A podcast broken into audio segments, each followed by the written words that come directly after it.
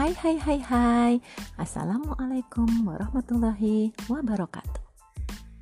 Apa kabar anak-anakku sayang? Alhamdulillah luar biasa. Allahu Akbar.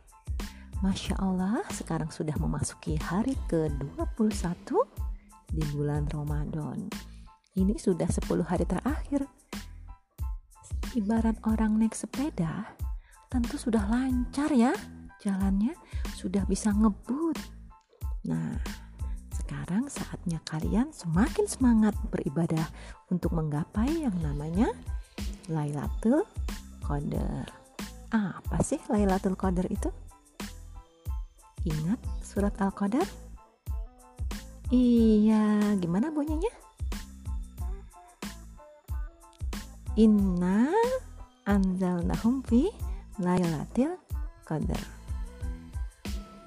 Wama adrokama Lailatul Qadar Lailatul Qadri khair min alfi sahrin tanazzalul malaikatuhu waruhu fiha. Biizni rabbihim min kulli amrin salamun hatta madlail fats. Iya. Itu artinya apa? Bahwa malam Lailatul Qadar itu Allah akan menurunkan malaikat dan uh, akan menyebarkan kebaikan untuk seluruh umat manusia. Iya, malam Lailatul Qadar, malam penuh keberkahan, uh, malam seribu bulan. Seribu bulan itu kira-kira berapa tahun ya? Gak tahu, banyak. Iya, seribu itu banyak. Seribu bulan itu sekitar 83 tahun lebih Kira-kira kalian mencapai tidak ya umur segitu? Kakek sama nenek kalian usianya berapa? Belum ya? Belum ada yang 83? Masya Allah, Allah memberikan keutamaan malam Lailatul Qadar seolah-olah seperti seribu bulan atau 83 tahun. Padahal itu hanya satu malam satu malam seperti seribu bulan. Allahu Akbar. Setiap tahun banyak orang mencari malam Lailatul Qadar. Berlomba-lomba mencari Lailatul Qadar. Kalian juga semangat ya? Makanya tetap semangat untuk latihan berpuasa. Kemudian banyak-banyak hafalannya, banyak mengajinya, banyak berdoanya sama Allah minta supaya diberi ampunan. Allahumma innaka afuwun tuhibul afwa fa'fu anni. Ya Allah ampunilah aku ya. Berilah ampunan kepadaku. Minta ampun sama Allah.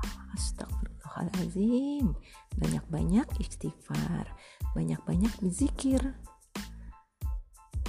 itu tandanya kita menyambut Lailatul Qadar dengan penuh semangat.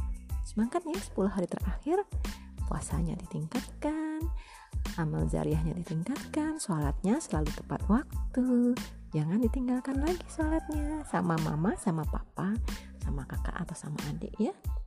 Oh, sama kakek nenek juga boleh. Oke, tetap semangat dan hari ini Ibu Gina akan bercerita tentang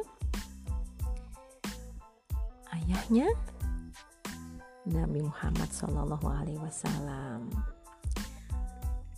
Ingat nggak waktu itu Ibu Gina pernah bilang bahwa Nabi Muhammad itu adalah merupakan keturunan dari dua orang yang disembelih ayahnya sendiri.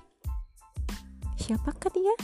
Iya, yang pertama adalah Nabi Ismail alaihissalam yang disembelih oleh ayahnya yaitu Nabi Ibrahim. Dan yang kedua adalah ayahnya Nabi Muhammad sendiri. Siapa ayahnya? Kenapa mau disembelih? Ya, dengarkan cerita Ibu Gina ya. Oke, selamat mendengarkan dan tetap semangat.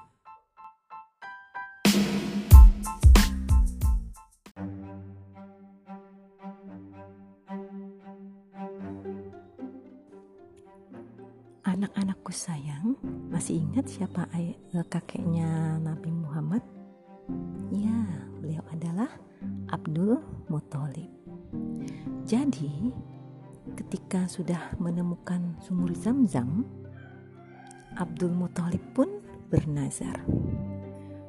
Kalau aku mempunyai sepuluh anak laki-laki, kemudian setelah semuanya dewasa, aku tidak memperoleh anak lagi seperti ketika sedang menggali sumur Zam-Zam, maka salah seorang di antara sepuluh anak itu akan kusembelih di Ka'bah sebagai kurban untuk Tuhan. Demikian pernyataan Abdul Muthalib. Ternyata takdir memang menentukan demikian. Abdul Muthalib akhirnya mendapat 10 orang anak laki-laki. Dan setelah semua anaknya itu dewasa, ia tidak lagi memperoleh anak. Maka dipanggilnya lah ke 10 orang anak tersebut, termasuk si bungsu yang bernama Abdullah. Abdul Muthalib amat menyayangi dan mencintai Abdullah. Kemudian setelah mereka berkumpul semua, Abdul Muthalib pun berkata di depan anak laki-lakinya 10 orang itu, Hai anak laki-lakiku, aku pernah bernazar untuk menyembelih salah seorang dari kalian jika Tuhan memberiku 10 orang anak laki-laki. Kesepuluh anak itu terdiam. Mereka memahami persoalan itu mereka juga melihat kebingungan yang luar biasa di mata ayah mereka yang berkaca-kaca. Kemudian Abdul Muthalib pun berkaca, berkata kembali, Namun aku tidak bisa menentukan siapa di antara kalian yang harus kusembelih. Oleh karena itu, aku berniat memanggil jurukit untuk menentukannya. Jurukit itu siapa? Iya, orang yang biasa melakukan undian. Nah, kemudian mereka pun berkumpul di hadapan patung dewa tertinggi di depan Ka'bah. Jurukit meminta setiap anak menulis namanya masing-masing di atas kit. Kemudian ia mengocok anak panah tersebut di hadapan berhala yang bernama Hubal. Nama anak yang keluar adalah Abdullah. Melihat itu, serentak orang-orang Quraisy datang dan melarangnya melakukan perbuatan itu. Batalkan keinginanmu Abdul Muthalib, mohon ampunlah kepada Hubal supaya kamu bisa membatalkan nazarmu. Nah, anak-anakku, sanggupkah Abdul Muthalib menyembelih anak kesayangannya? Apalagi tidak ada orang yang menyetujui niatnya itu karena mereka semua tahu bahwa Abdul Muthalib sangat menyayangi anaknya yang bungsu yang bernama Abdullah. Mau tahu kelanjutan ceritanya? Sebelumnya ibu mau cerita dulu tentang nazar. Apa sih itu nazar, Bu? Iya, nazar adalah niat seseorang untuk melakukan suatu amal ibadah jika keinginannya tercapai Nih, misalnya nih, kalian bernazar akan melakukan saum atau puasa jika kalian lulus dengan baik. Nah, setelah keinginannya terkabul, kalian harus melakukan saum karena nazar ditujukan kepada Allah. Nazar tidak berlaku dalam perbuatan dosa. Itulah yang dimaksud dengan nazar. Jadi kita berjanji pada Allah misalnya tadi itu oh kalau aku ujian nilaiku bagus aku bernazar akan misalnya akan memberikan uang yang aku punya kepada anak yatim misalnya gitu. Nah kalian begitu lulus dengan nilai bagus harus memberikan uang itu. Nggak boleh enggak kalau enggak namanya bohong. Nggak boleh bohong sama Allah ya sama orang aja nggak boleh apalagi sama Allah. Oke? Okay? hmm, kita lanjutkan ceritanya ya Nah, sekarang ceritanya adalah tebusan 100 unta. Akhirnya dengan menguatkan hati, Abdul Muthalib menuntun Abdullah menuju sebuah tempat di dekat sumur Zam-Zam yang terletak di antara dua berhala Isaf dan Naila. Di tempat itulah biasanya orang-orang Mekah melakukan pengorbanan hewan untuk dewa-dewa mereka. Zaman itu mereka masih percaya dewa kan? Bukan percaya Allah, kan masih zaman jahiliyah. Namun, masyarakat semakin keras menghalangi Abdul Muthalib melakukan niatnya. Akhirnya, kekerasan hati Abdul Muthalib pun luluh. Baiklah, tetapi apa yang harus kulakukan agar berhala tetap berkenan kepadaku? Demikian ucap Abdul Muthalib. Kalau penebusannya dapat dilakukan dengan harta kita, kita tebuslah, kata Mughirah bin Abdullah dari suku Makzum. Setelah diadakan perundingan, mereka sepakat menemui seorang dukun di Yasrib. Yasrib itu mana kemarin ibu cerita? Ya, Madinah.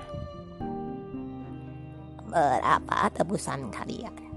Tanya dukun wanita itu. Hmm, sepuluh ekor unta, kata Abdul Muthalib. Kembalilah ke negeri kalian. Sediakan tebusan sepuluh ekor unta, kemudian undi antara unta dan anak ini. Jika yang keluar nama anak kamu, tambahkan jumlah untanya. Kemudian undi lagi sampai nama unta yang keluar. Demikian saran dari dukun wanita di kota Yasrib. Akhirnya mereka pun pulang dengan lega dan segera mengundi dengan anak panah kembali. Ternyata yang keluar tetap nama Abdullah. Kan tadi tebunya 10 ekor unta ya. Mereka tambah lagi untanya dan diundi lagi. Ternyata lagi-lagi nama Abdullah yang keluar. Demikianlah anak-anakku tersayang. Abdul Muthalib menambah dan menambah terus jumlah untanya. Ketika jumlah unta sudah mencapai 100 ekor, barulah nama unta yang keluar. Dewa sudah berkenan, dewa sudah berkenan, seru orang-orang. Tidak, bantah Abdul Muthalib. Harus dilakukan sampai tiga kali. Abdul Muthalib itu orang yang keras. Dia tidak mau hanya satu kali, ya. Akhirnya setelah tiga kali dikocok, yang keluar tetap nama unta. Seratus ekor unta itu pun disembelih dan dibiarkan begitu saja tanpa disentuh manusia dan hewan karena mereka beranggapan bahwa unta itu untuk dewa. Nah, demikian anak-anak ya. Ternyata akhirnya Nyama Abdullah terselamatkan ditembus dengan apa? Ya, 100 ekor unta.